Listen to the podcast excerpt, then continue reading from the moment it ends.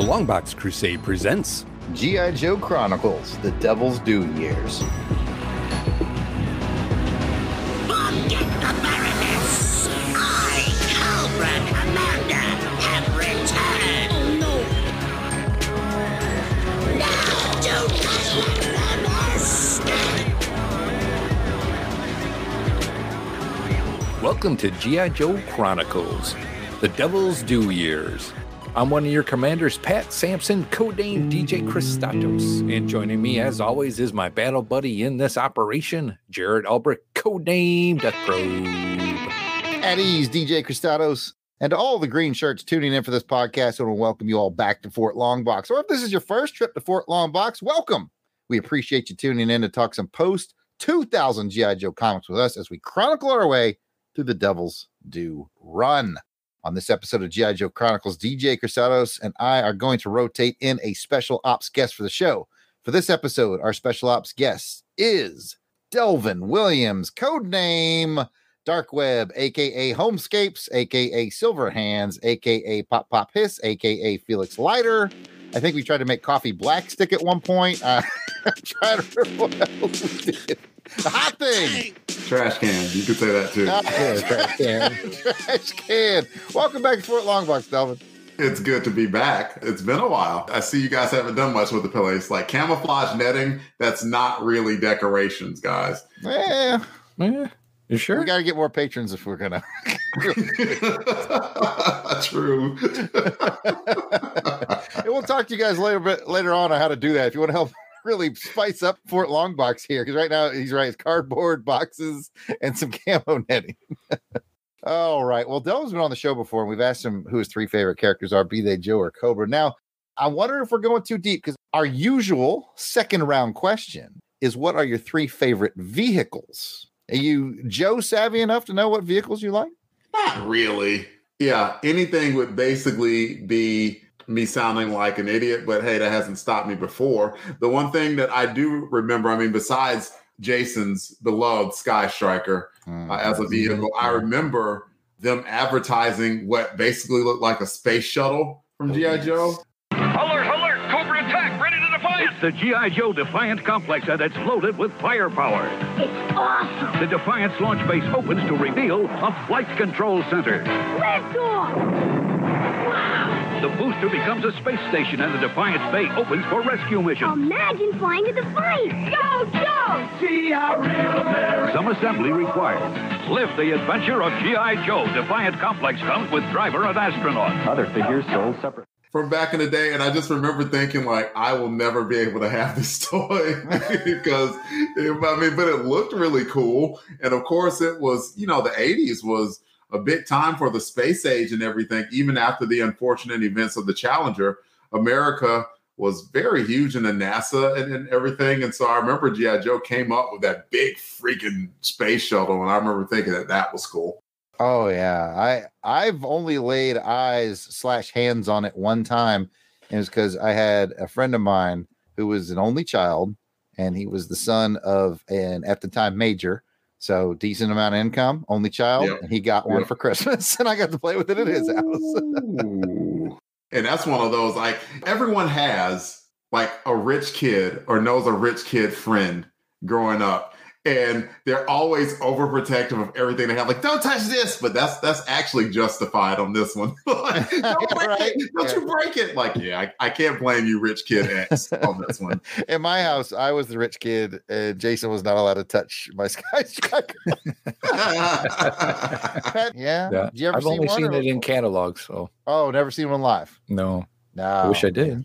Yeah, my buddy Jason Vega had it when I was living in Germany. I was, I was, uh, I didn't know what a hater was back then, but uh,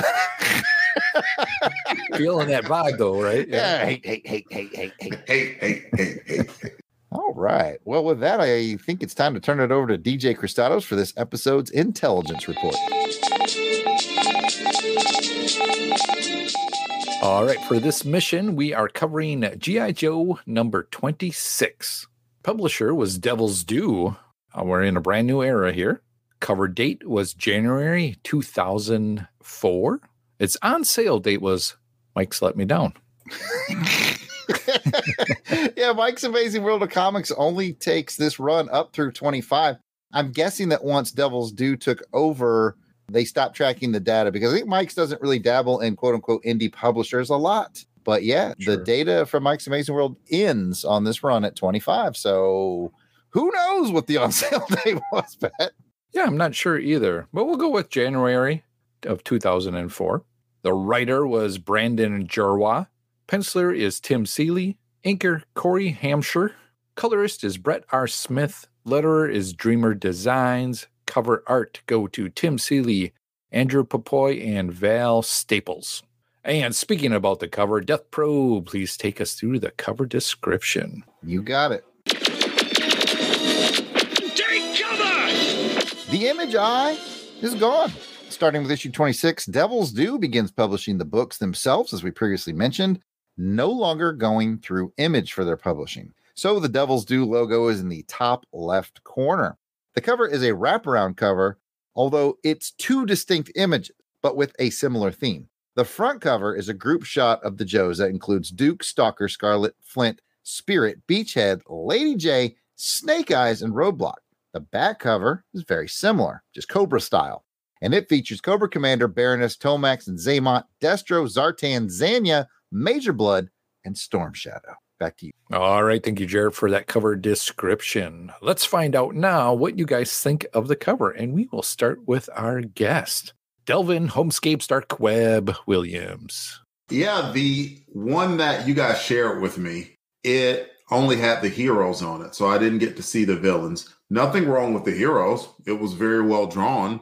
And even a complete novice to G.I. Joe like myself, I can clearly see the distinction between uh, some of the characters and heck, even know a few of the characters that I remember from the cartoon back in the day, especially Beachhead. I just said Beachhead particularly for Jerry. Uh, so, yeah, no huge complaints or, or, or anything about the cover. It kind of gives a hint to what this issue was about in a sense, because as I well know, a big major arc just ended and this just started. So it's almost like a jumping on point. Jared, what do you think? Yeah, I think you're right. I think this is a real good cover to do that jumping on point break. It's kind of clearly saying, hey, we're done with the image run. We're firmly in Devil's Due, and we're going to reintroduce you to the crew. Like I said, front cover, all those Joes we mentioned, back cover, all the Cobras you mentioned. Simple, basic. Welcome to G.I. Joe Devil's Do style. So, yeah, I and I think just artistically looks great. I, I think it's a lot of fun. Pat, what about you? I agree too. Um, it's interesting cover. I like how they do have the characters to Joe's on front and the Cobras on the back, and just the kind of mood of the color schemes that they're using as well too. On the back Cobra, you got more of a purplish red. With the Joes, you have that yellowish orangish color where it reminds me of the figures, the splash guard or the I can't remember what they got that blasting thing Mhm. that they used for the figure cards back then. So uh, really interesting. Just a lot of close up facials, good designs, good detail in on the art. With our discussion of the cover out of the way, let's see how we would rate this cover on a scale of 1 to 10 flag points. 1 meaning you didn't like it at all, and 10 meaning it's perfect and you should make a recruiting poster out of it. Delvin, is this a recruiting poster or just a eh? I think it's somewhere in between that. I'll give it an eight. I think it's well drawn. Nothing bad to say, but nothing where it just motivated me so much. I wanted to put it at those top levels, but I want to put it at a good level. So I'll put it at an eight. I'll throw it back to you, Pat. What do you think? Well, before I give you mine, let me ask you out of the eight characters that are on there, can you name all eight? No, I can name Duke, Flint, Scarlett, Lady Jaye, Beachhead, Snake Eyes, Roadblock. Is that Spirit? Yes. I don't know the black guy in the beret. That's his code name, actually. Mm-hmm. The black I used to wear a in red. raspberry one, but they ran out of ideas at some point. black black guy in the beret. It's- Doesn't exactly roll off the tongue, but you know, the pen. Know. We're, pa- we're passing out nicknames. All right, we got Nighthawk, and we got Warhammer, and Black Guy with a beret. Yo, Joe. oh, well, that, my friend, is Stalker. He's one of the original run of Joes, and he was sort of the original NCO that Mhm. took uh, control in the field until Duke came and ruined everything. Hmm. Jason and I grew up both big Stalker fans. Compared to the original Joes, which all wore a lot of plain OD green, he had the cool camo suit and the beret, which made him stand out. I mean, plus the fact that he was black, which is true. Yeah. He was the original Yeah. Black Joe. Great. He's wonderful. Yeah, very cool guy. He's been around for Word. quite a long time. Yeah, and Pat, you know, remember the Marvel version of Joe early issue when Yeah. he fought and killed a crocodile? Yes, Yep. that was awesome. Stalker. He's a man. I mean, he's a man Oh, that he's could not do a lot. around. Yeah. All right, gentlemen. Thanks for playing along with that one. Yeah, dude. I'm going to give this one an eight. It's pretty decent. I liked the twofold of it. So if this was spread out on a you know poster but horizontal, I would take it like that. And just really cool to see the side by side of the Joes and the Cobras. Jared, what's your thoughts? You know, I'm really split on this, Pat, because by our own criteria of make a recruiting poster out of it, these would make awesome posters. Mm, yeah. The only downside is they're somewhat generic, but in a good way, like you'd want a poster to be. Yeah. So I think I'm just going to come down at a nine. Uh-huh. And if they made posters of them, I'd probably buy them. But it's not as memorable as, say, Silent Mission cover Sure. or, you know, some of those real impactful, memorable covers. And we've seen a ton of really great covers in this run. hmm And this is in that pantheon, but it's just, I don't know. Like I said, they make great posters, but I guess because they don't really tell a story so much as some of the other great covers we've seen. You know, I'm thinking about that J. Scott Campbell Yes. Snake Eyes Storm Shadow cover for Oh, yeah, yeah. 21. I mean, wow, you know, this is like yeah. that cover Yeah. said it all. Uh, These are great, artistically great. They'd make wonderful posters. So by our rules, I should call it a 10, but I'm just kind of feeling a It- nine. Is it just because you know they're not action on here, but just Right. some poses? Yeah, it's like family photo day. Yeah. more, more so than than telling a story. But they're they're wonderful. I mean, it, I know Tim Seeley tunes in to find out all of our thoughts, and these Yeah, are really exactly. really great covers. Yeah. They- so we're waiting to hear back what he thinks about Yeah. our thoughts on the cover. So Yeah, aside from that legal letter he sent us, asked us to please stop doing these shows. But uh, other than that, we haven't heard from him. No. All right. Well, with the cover out of the way, let's go back to Death Probe for the story synopsis and our mission brief. Can do, DJ Cristados. Here on G.I. Joe Chronicles, we like to mix things up a bit. I'm going to have DJ Cristados pull the randomizer to determine the synopsis point of view. Will I tell it from Joe's point of view or Cobra's point of view? Who knows? Cristados, pull that lever. The lever has chosen Joe. You got it. Here we go. Look in the eyes of a hero and see the sacrifice within.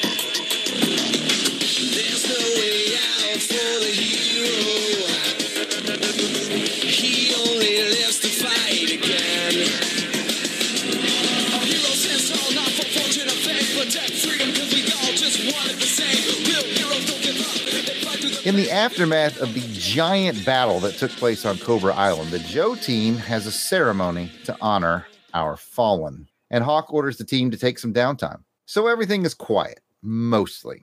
You know those guys who make it their life's quest to watch Area 51 for signs of aliens? Well, the Joes have one of those guys spying on them, trying to discover the inner secrets of the Joe team. Their dedicated conspiracy theorist is Scott Sturgis. More on him in a minute. Over in Badhikstan, Stalker is teaming up with Claymore, Dodger, and a British Joe, Big Ben. They're on an embassy rescue mission as part of the fallout from the battle with Coil. But things get real bad when they're told to abort because the Coil remnants have gained access to nuclear launch codes. Back to Scott Sturgis. Cobra attempts to kidnap Sturgis, and Shockwave and Widescope rescue him.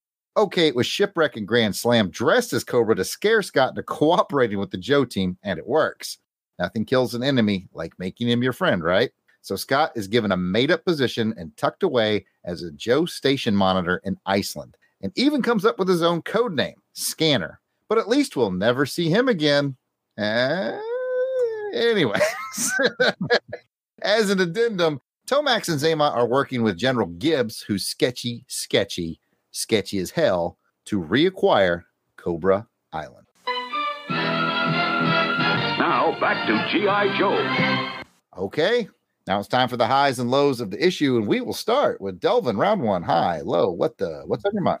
I, I should say I'm depressed because I did read this issue twice. And you would think that I would have caught that when Duke put the two Joes on assignment, that they were the two who broke into Sturgis's house, posed as the bad guys, and We got by you, David. Don't- you know, y- y'all don't don't give me no comics. That's that's all I'm saying. so, somehow, somehow I missed that, and I'm super disappointed by that. I'll make that a what though. I would be interested in seeing what becomes of Scott Sturgis because there is no way that they went through the entire trouble of taking this dude, putting him out in some outpost in Iceland just as a self-contained story, and you never see him again. That that definitely seems suspicious. And now that you even put that hint to it on a synopsis, I know that's not the case. But I'll put that as the though. Mm-hmm, mm-hmm. I, it's as Pat and I have talked many times on the show. Mhm. I read all these as they were coming out new, and I don't. Ex- I kind of remember that Scanners got some things coming up. And as I was writing the synopsis, I did cheat a little bit and Googled Scanner from GI Joe to kind of see what his fate was. I considered using him for the toy chest. I was like, did they make a figure of Scanner? Spoiler, no. But I did learn a bit about him. I was like, oh, now I remember. But I won't say any more. I'd be interested to see what what Pat thinks. Yeah, you know, I can't remember either. So, like Delvin, I am kind of curious again to see what becomes of him. I like the point that how they used him in order for getting people back into Joe. If this is your first time with, you know, grabbing a Joe, you could kind of figure out what's happening. They use him as that kind of a an in for a new coming person. Uh, and I do like the idea that, you know, they got somebody who's kind of watching stuff now just a, a guy who's a loner guy. You know, we, we we know people like that now. I mean, this is the age of communications, and we've been in it for quite a long time. That some people just sit at home, you know, sifting through all this stuff, information that's flying out there now, and just going through all that. So, you know, the guys seem to be kind of a loner anyway, and why not put him in his own place? He's got a cool pad and all that to do stuff in. So, I mean, they do have stations like that and kind of a nearly abandoned outposts. They have military stations for like long range detecting and stuff like that. So it's not too far off of a premise. Yeah. As you mentioned, it gave me that Area 51 kind of vibe in the beginning, you know, and that's something that always has kind of interested me as well too. In that secret bases, things like that. So, do you guys know any secret bases? If I told you, I'd have to. Well, you know, Uh, what, take me there? That that's not how the saying goes, man. Oh, all right. Yeah. Well, I signed a non-disclosure agreement. It runs out in uh, 2074. so you're saying I got a chance? Yep, hang in there. Yep. All right. I'll get. I- I'll wait around. I can wait. now we did a lot of talking around Scott Sturgis, aka Scanner, and sort of what's coming up with him. Officially, Pat, do you have something for your first round that you'd like to add? I kind of said it a little bit, but I did like this being a new way to introduce the Joes. Mm-hmm. I wasn't sure on how this was going to be played out, but I really liked the kind of slideshow that Duke did with it. I'm like, yeah, this is pretty cool. And he gave some interesting background information on everybody, the the key players, and I'm like, okay, I'm ready to go. Let's go and get this done. Absolutely. That was actually going to be my first point. So I'll move on to something else. But just to echo it, as I was reading it, I was like, okay, this is a clearly sort of like a re on board issue, which made me really happy that we brought Delvin in for it. Yeah. Because I was like, thought this is that's like an good. ideal issue for, for Delvin, who's not as familiar with the Joe world, to kind of brush up, re-blue, and get a little bit of a fun story at the same time. So Mhm. I was really happy we selected this issue. Well, let's not brag about it. It was happenstance, but it was happenstance, a happy coincidence that Happy Got it. happenstance. yeah, happy happenstance. but yeah, I definitely like that. I like sort of the seamless transition from Blaylock to Jerwa. It didn't seem abrupt. It still felt like the flow of the same story. The voices of the characters as we heard them seemed very, very good. You know, Jerwa definitely had his plan set to like, how can I bring in new readers, like you said. And I mm-hmm. really liked his injection of humor. Yeah. You know, from when Sturgis had to go get because he can only fit 50 pictures on his card. I got more than 50 pictures on my phone from last week. but, uh, you know, dated technology. Yeah, that's true. Yep. you know, he had to go back and then the, they were just gone because the pitted elevator had brought them down. I also, just along with that humor, I thought it was really funny that they were out there playing baseball. Grand Slam was struggling to hit the ball. they said with a code name like Grand Slam, I was expecting a little more contact with the ball. Like, it totally felt right, you know, hanging out with military guys who just love nothing more than to bust each other's baseballs, if you will. You know, I like that metaphor that, you know, in the comic industry, you hear that, you know, hey, this is just kind of a down issue. They call it the baseball game issue or something like that, where you have the groups just kind of hanging around playing baseball. And that's what they were doing. That's an X Men staple. Yeah. Absolutely. We've seen it. We've done it on Crusader seen it, yeah. Chronicles. hmm Anytime they need to slow it down or just you know just advance a little fine little plot point, they'll have the baseball game one way or the other. So it was a clever way of using it to where it's like, okay, baseball game's over, and then they're gone. So yeah, Yeah, it definitely falls in line with what we've seen over on Crusader Chronicles with X Men, and it also reminded me of a Spider Man issue we did Yeah. not too long ago on Chronicles, which was basically like, here's a recap of everything Spidey issue. I want to say it was one where he was at the grave of Uncle Ben on the cover. I think Oh, yeah. it was very much a recap of how Spidey got to where he is right now. Issue, you know, an onboarding issue like this one is. Yeah. And, the uh, final thing I'll say before I pass it back to Delvin officially, along the lines of the humor, well, the other funny line that I like is when Duke introduces himself to Scott Sturgis. He says, "You know what my favorite thing about this job is?" And Scott says, "Um, women want you and men want to be you." He goes, "No, those are perks. My favorite part of this job is making problems go away." And I thought this is a very James Bondy moment right here, and it made me laugh. yeah, I, I thought that too. It was very more like a problem eliminator. Yeah. But there was another funny line that he said on that same page where Sturgis was all like, I need to talk to him. My two phone calls is like, please sit down before I hit you with the clipboard. That's right. That's right. and Sturgis was like, okay, fair enough. I really liked that aspect they've played up with Duke. Pat, remember way back when we had Ryan Mhm. Daly on that showed what Duke was doing Yes. when the Joe team was issue. off? Like Duke is basically James Bond. Yeah. Or Felix Leiter or, or a mix of the two. Because even when Joe team was disbanded, he was doing covert ops for the US government. He is absolutely the 007 of this team. I Yeah. think they really played that up here. I thought that was cool. That would be a good series to kind of go into to see Duke doing some of that Yeah. undercover stuff, like ooh, you know, special mission Z kind of a thing like that. Of I call it Duke the like. GI Joe, the Black Ops years, starring Yeah. Duke. And I'd write. Is anyone out there listening from IDW? I will write that comic for you for free. I have an unlimited knowledge base of James Bond and GI Joe. Okay, that's limited, but it's vast. and military. the and GI. Joe, and I was in the military. I will write the heck out of that book. You know what? I've gone on and on. Let's get back to Delvin and get a high or low from. Let's go with a high.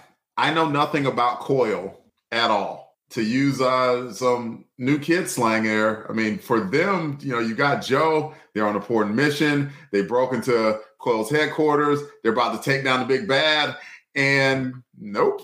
Cole's like, yeah, you're you're not gonna do that, or we're gonna blow something else up. So you need to leave now. And they had to leave. That's a flex from Coil, where like I don't know what happened leading up to 25, but apparently this is some group of some influence. They said that even though their power was diminished, they still had some control over some stuff in Europe, and we're seeing that influence here in this comic book to where they're about to get something of theirs infiltrated, and their ace in the hole was, "Yep, we got the launch code. So unless you want to see something go blow up, you're gonna leave now." And they had to. Heck of a flex. Mhm, yeah.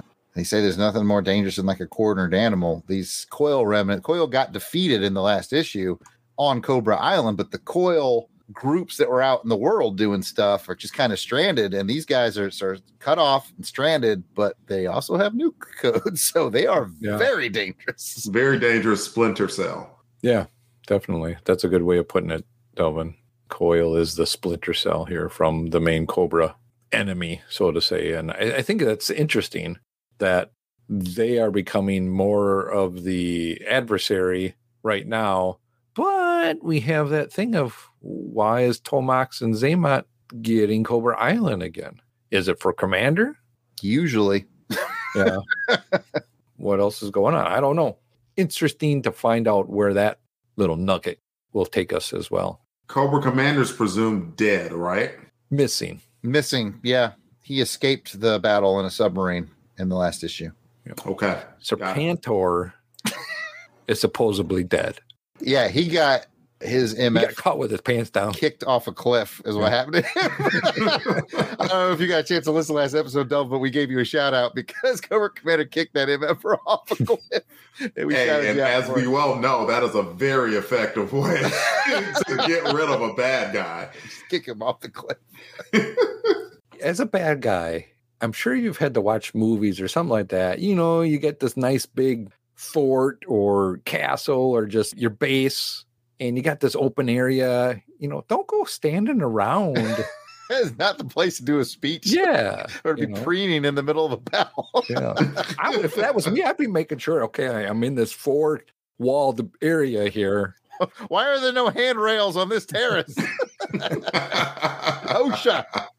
Oh, anyway, Pat, it's your official go, my friend. The other thing I liked about this issue was the beginning, the recognition of the fallen. Hawk did a great job of communicating the sorrow that they felt, acknowledgement of what these Joes do for their their role, their jobs, you know, and and I think that really transcends not from the comic but to real world too, you know, as you guys are vets, so you guys know what you put yourself into for this country. Sometimes that gets a little unappreciative, so to say, but I think with this, it really spelled it out and, and it made me think again. So I just want to thank you guys for doing what you did in service and uh, thank you for my family and from me. It really means a lot. Thank you, Pat. It's very nice of you to say. yeah, absolutely, dude.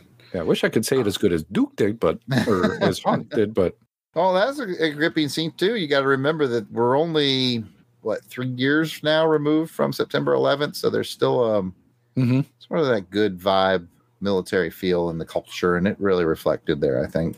I thought it was well done. It was somber, and not only did it just give general gravity to veterans and the fallen in general, but it very clearly put like a good bow on the storyline that just ended. That that storyline within GI Joe itself was one that had a lot of gravity. mhm. And it put a nice little point on the character of Destro that he showed up for that. Yeah, that was because really you know cool Destro's always been more honorable than Cobra Commander, and they uh-huh. really showed it here. And even Baroness was like, "What are we doing here?" and he's like, "Respect, Baroness. We're we're here. We're Yeah. here to show our respects." I like Destro. Yeah, I do. I always thought he was a good kind of guy, and he's just he, he might be shady from time to time, but he has honor. yes, You know, he's he's not like Major Blood. Somebody will just stab you in the back. He plays by the rules. yeah, I like that in him.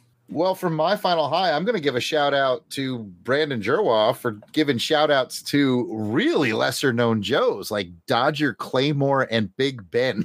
uh, I know that probably doesn't mean a lot to Delvin, but yeah, these are Joes that nobody talks about. Like, just you wait until I get to my Death Probes toy chest for today. You'll see how obscure, especially Claymore is. But I was immediately hooked to see Stalker in the field because we talked earlier about we're all very fond of Stalker, from you to me, Pat, uh, the Weasel Skull. Just Yeah. Stalker's a top tier Joe for us. So seeing him immediately back in the field was like, all right, all right, you know, and it's like, oh, he's he's teaming up with the Brits with Big Ben and Yeah, I, and, and Dodger and Claymore.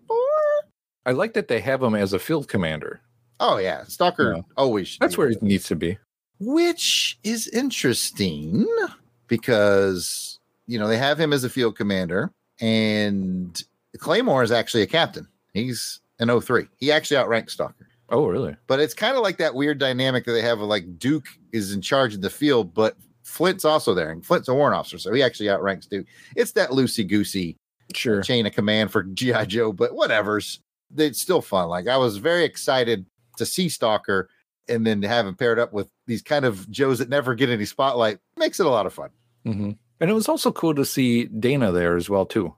I know she was she joined the team a few you know while back to see her starting to get involved in the Joes as well. yes yes delvin is not as steeped into it but daina is from the october guard which is basically the russian joes of the 80s and some of them have come over to join the joes now in the modern, you know, 2004 modern era, Mhm. which is kind of cool, you know, to see them team up. So, Yeah. and it, they didn't forget that plot thread. That's about it. I will throw in an extra what the in Duke's recap, which was wonderful, like you said, for new readers. He kind of left out the part that Zartan killed Zandar. Yeah, I was kind of questioning that. So I'm like, well, is he dead? Is he not dead? he Is sure Zandar as heck looked like and- he got killed in the last issue, but you can never tell with the Zartan family. And you don't know with Dr. Mindbender. Is he a clone as well, too? Yeah, he was a clone of the original Mindbender, and I don't know. Wow. Ah. Anyway, you got any other burning highs or lows? Anybody? I- I'm gonna the artwork was not up to where I thought it would be from the last few issues. Maybe it was just some of the darkiness, the moodiness of it that could have thrown me off. I didn't think it was bad. Okay.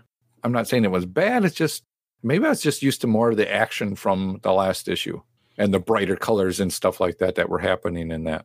Could be. Definitely could be because it was a jam packed action issue, and this one was a little more somber, like you said. All right. Now that we got those highs, lows, what does, and all that jazz out of the way, I'll hand it back to DJ Cristados for the IG's report on the combat readiness of this issue. And for those of you that don't speak military, that means we're going to score this issue's story on the same 1 to 10 flag points scale we used earlier. And let's go ahead and start with Delvin, the Dark Web, Homescapes Williams, 1 to 10 flag points. One to ten, I'll give it a seven. Good, good starting point. Nothing majorly bad to say. It's kind of about where I am on the cover. You've always got to start somewhere. Of course, we just finished uh, talking about uh, Spidey 201, right? You got to Mhm. start somewhere because for the last year, year and a half, they have been building up towards this big storyline, had the big storyline. So where do you go from here? Start fresh. And that's what G.I. Joe did here. And it, uh, it seemed like some good groundwork laid, and to the point where, I mean, even uh, someone relatively novice to GI Joe world, I could see the threats that were starting to get picked up. Like, where is Cobra Commander?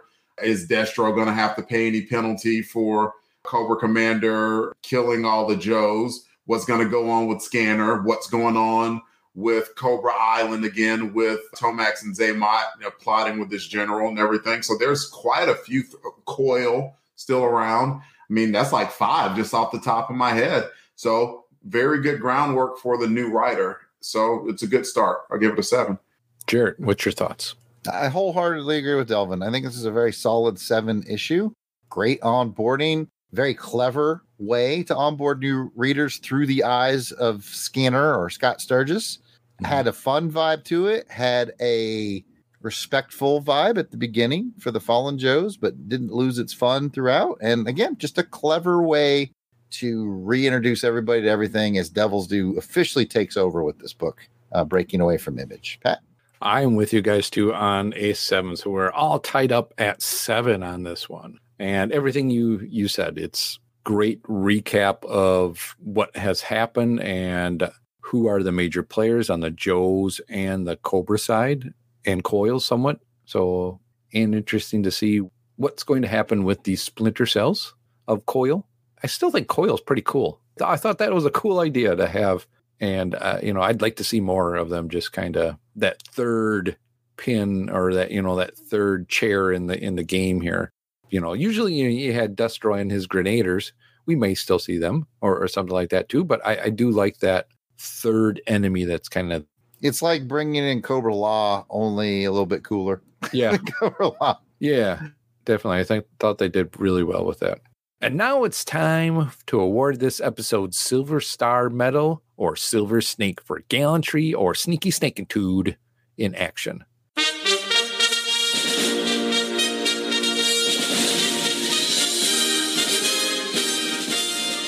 This is where we each get to reward the character in this issue who went above and beyond the call of duty or was really sneaky snaky. And we'll start with Delvin. Do you have a silver star or a silver snake? I'm going to go with Coil. I'll go with a Silver Snake. They had the biggest flex of the book to me to where they are still powerful enough that they can keep Joe at bay even after they've been defeated. And that means that for whatever reason, they want to keep them around as a potential foil to G.I. Joe. And they showed that very well this issue. I'll go with Coil. Good choice. Jared, Silver Star or Silver Snake? I will give a silver star to Scott Sturgis, aka Scanner, because he basically Tim Draked his way onto the GI Joe. Everybody knows their Batman lore. Tim Drake Nice. became Robin because he put in the legwork and figured out who Batman was, and basically went to him and was like, "I know who you are. I know what you do. I can help you, and I want to help." And that's how he became Robin, and that's how Sturgis became Scanner by putting in the legwork. And I thought it was cool. Yeah, not a bad choice. I will go with a Silver Star with General Hawk in his opening. Yeah, I can't go wrong. I there. think I think that was done very well. And now let's go ahead and get back to Jared for his segment of Death Probe's Toy Chest. It's here, the G.I. Joe collection, each sold separately. G.I. Joe from Hasbro. Death Probe's Toy Chest is the segment where I'll take something or someone featured from this issue and give you a brief toy history on it. And for this issue, I have selected Claymore, whose real name is John Zulo, and he's from Manchester, Vermont. He is one of the rare officers from G.I. Joe, as mentioned earlier. He is a Captain 03. His specialties are anti terrorism and martial arts. His figure description is kind of exciting. He has a cheetah print yellow and brown camo set with a green vest. His accessories include a green helmet and a black Uzi. And this is why he's kind of rare. He was first released in US toy stores as part of Series 5 in 1986. And he's hard to find because he was a Toys R Us exclusive. He came in the Special Mission Brazil box set, which included new versions of dial tone, mainframe, leatherneck, and wetsuit. Also came with a cassette tape. That's right, a cassette tape Oh, you could listen to their adventures on. I've oh never gotten my hands on the cassette tape, but I hear tell that it is really bad, like poorly done cassette tape. like I heard it's basically like a quick. They some guys made it over a weekend type thing. So much so that if you play side B, it just says side B has been left blank for you to record your own adventures. Like- Boom pow surprise. Oh exactly. So yeah, if you wanted to get the original version of Claymore, you had to be in Toys R Us in 1986 and find the Special Mission Brazil box set. I suspect he's a figure that eludes my collection even to this day. I'd have to check on that. Currently, there are only two versions of Claymore. If you count Captain Claymore, they renamed him in 2011. He's clearly the same character. He has a much cooler, less less uh, cheetah print outfit in his newer version, but only two versions: the '86 original and Captain Claymore in 2011. His original version's body was entirely made from other figures. His head was a repaint of Footloose's head. His chest was a repaint of the Televiper. His waist piece and arms were from Flint, and his legs were from Dusty. So they basically just hodgepodged a new figure out and made him a character. interesting. So the question remains, Pat, did you have the Special Mission Brazil box set? Did you get by Toys R Us in 86? No, I didn't. Me neither. I don't even think I set foot in a Toys R Us until 1993 or 94. I was more of a KB Toys, uh, Yeah. KB Toys guy than Mhm, Toys R mhm. Us because uh, the the nearest mall where I grew up, Western Hills Mall, had a KB, and I was in there looking at Transformers tech specs all the dang time. Oh, yeah. But I was not in Toys R Us that much. Yeah, Toys R Us was more of a, a bigger town place for us as well, too. And all we had in our town was a KB toy store. in the mall, I assume. Yes. Yeah, they were very much a mall shop, and that's where I almost exclusively bought my Joes all the way up till 87 when we moved to Germany. Then it was whatever we could get at the AAFES PX, you know, and uh, like I said, I didn't set foot in the Toys R Us until high school. Hmm. So, anyways, uh, we should play the Arms of an Angel as I tell that story. I didn't set foot in the Toys R Us. For just pennies a day, you could get Jared into a Toys R Us. Spend all your time waiting. Anyways, back to you, Pat. All right. Thank you, Jared, for that figure discussion. Next up is our feedback segment called Combat Comms. Call it G.I. Joe. Go get Breaker. He can do it. As always, we'll start off Combat Comms with a roster of our battle hardened Crusader Club veterans. These are the fine folks that have joined us on our Crusaders Club. They enjoy early access to special longbox video episodes, free raffle giveaways, voting on show programming, and so much more. So these are the folks reaping the benefits and giving some much appreciated support to the show.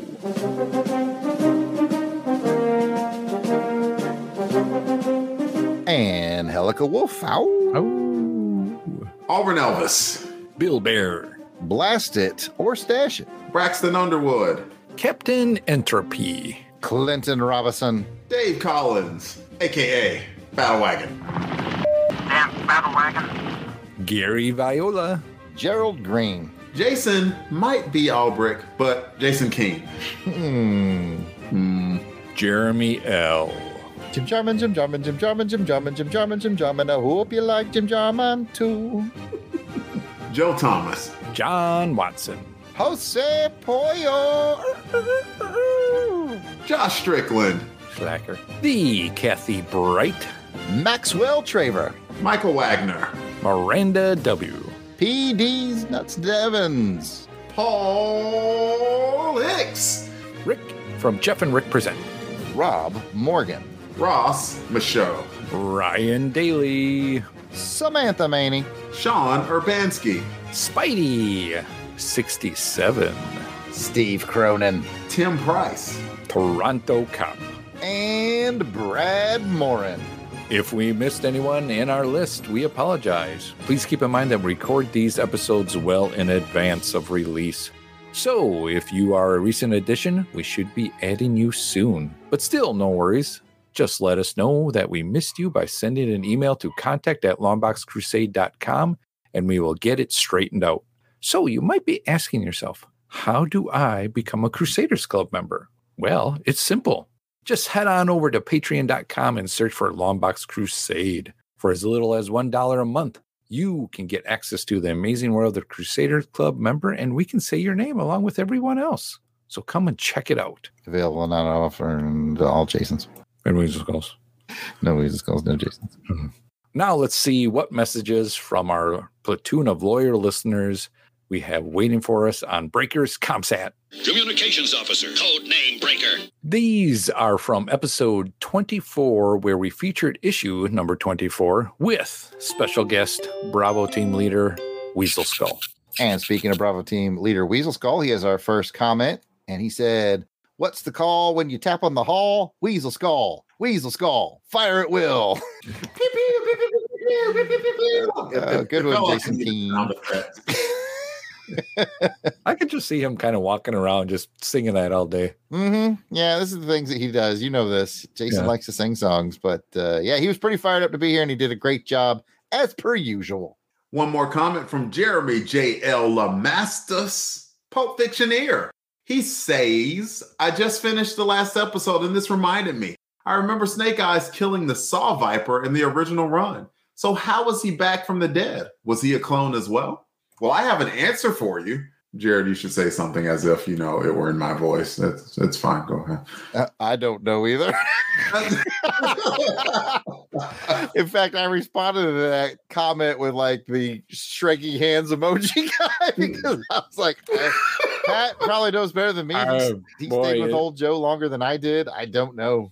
It's been a while since I've gotten that far and remember. So I'm with you. Struggy Hands is like, uh, I don't know. I don't know.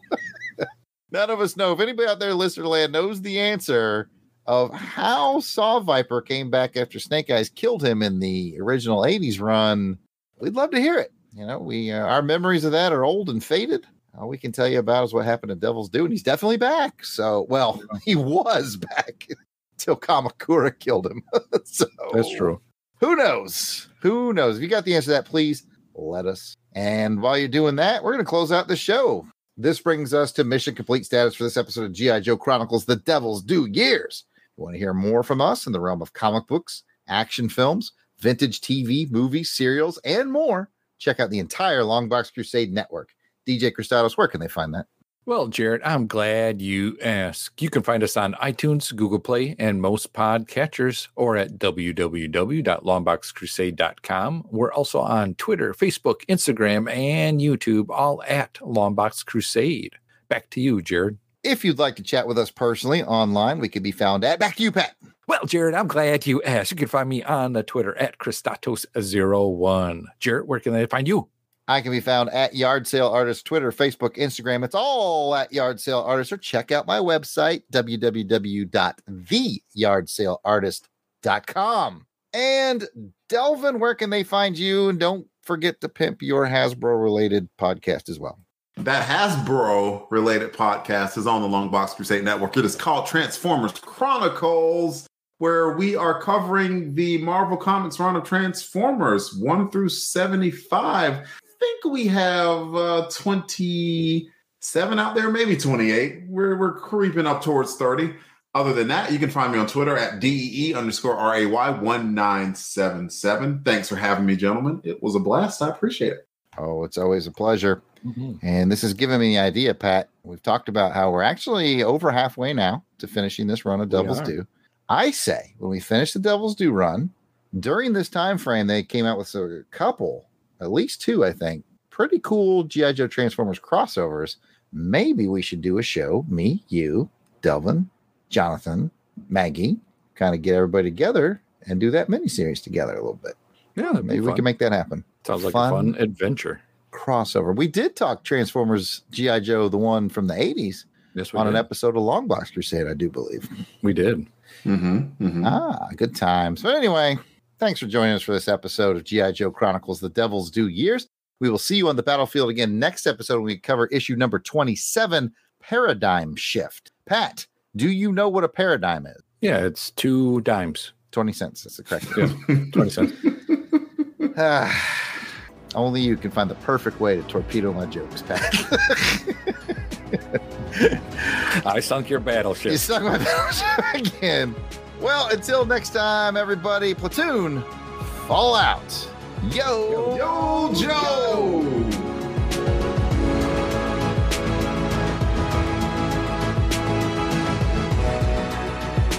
The music themes for this show are done by musical genius Joe November. Please check out his SoundCloud at Joseflin99. That's J O S E F L I N 99. You will not regret it.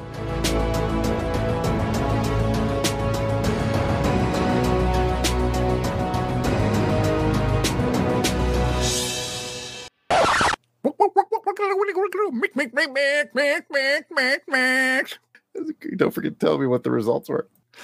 Oh, I can't. I'm too busy mixing it up. You got too excited. I don't know why it doesn't have the same It's canned sound effect I always use for the No, I know. I shunk your bit ship. what? Say that ten times fast. Shunk your bit ship? Your bit, your, your bit ship instead of your battleship. You're because you're trying. Dude, but, oh, I get it now. Okay, slow. See, I thought you were saying shit for some reason. Yeah. Make, make, make, make, make, make, make, make.